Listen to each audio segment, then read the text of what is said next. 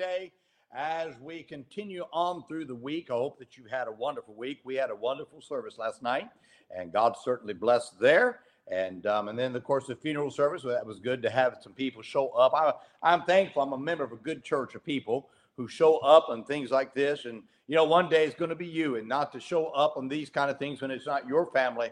I think that's the Christian thing to do. And I was a really appreciative of our church people and how they showed up. That's always a wonderful thing to do. Now, I want to remind you, um, register for the Old Paths Conference. If you've not, if you're planning on coming, I want you to register now.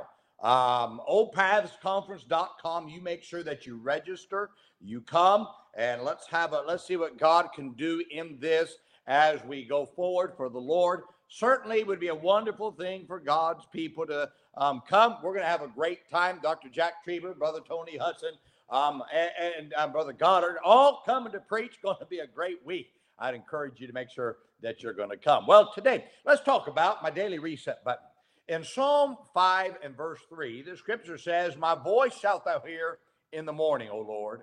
In the morning will I direct my prayer unto thee and will look up. On the back of a modem in my house, I have a little modem right by my desk at the house. There's a little red button. It's called the reset button.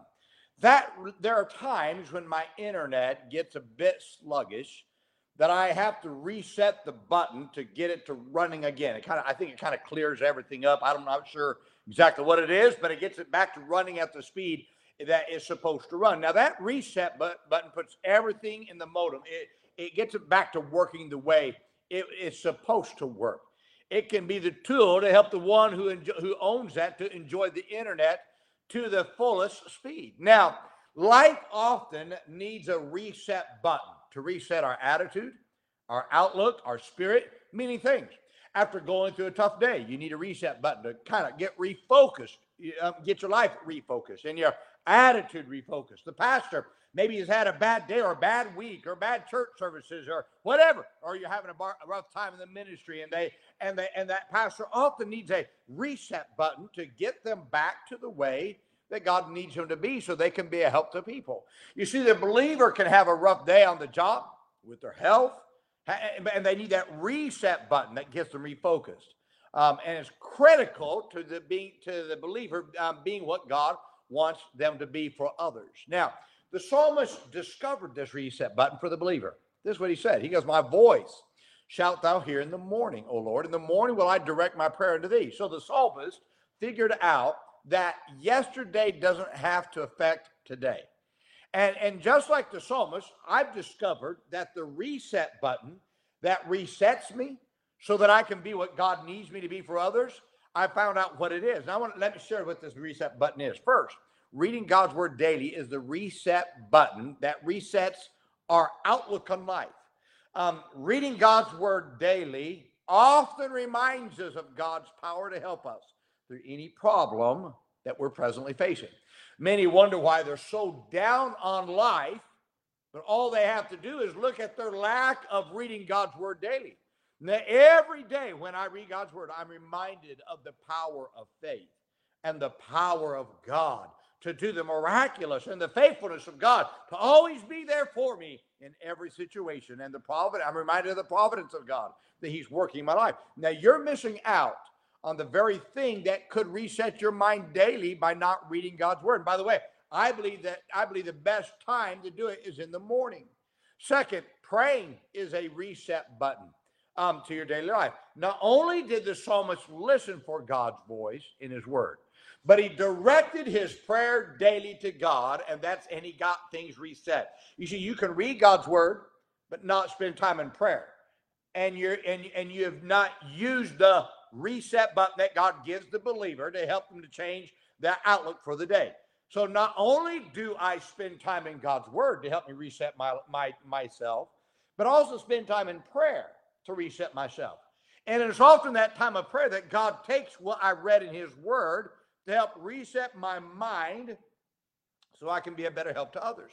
Now, you cannot be for others what God needs you to be without pressing the daily reset button of prayer and walking with God in prayer. Now, the critical instruction God gives to reading God's word and, his, and, and reading his word and, and praying is as a reset button. As a reset button, the psalmist did these things in the morning. Notice he said in the morning. There are many times, many miss that reset button. But I, am telling you this. I hear people say, well, I get more out of God's word in the evening than I do in the morning. And I'm not going to disagree with you, but I know this. In the scriptures, you're going to see the importance of walking with God in the morning.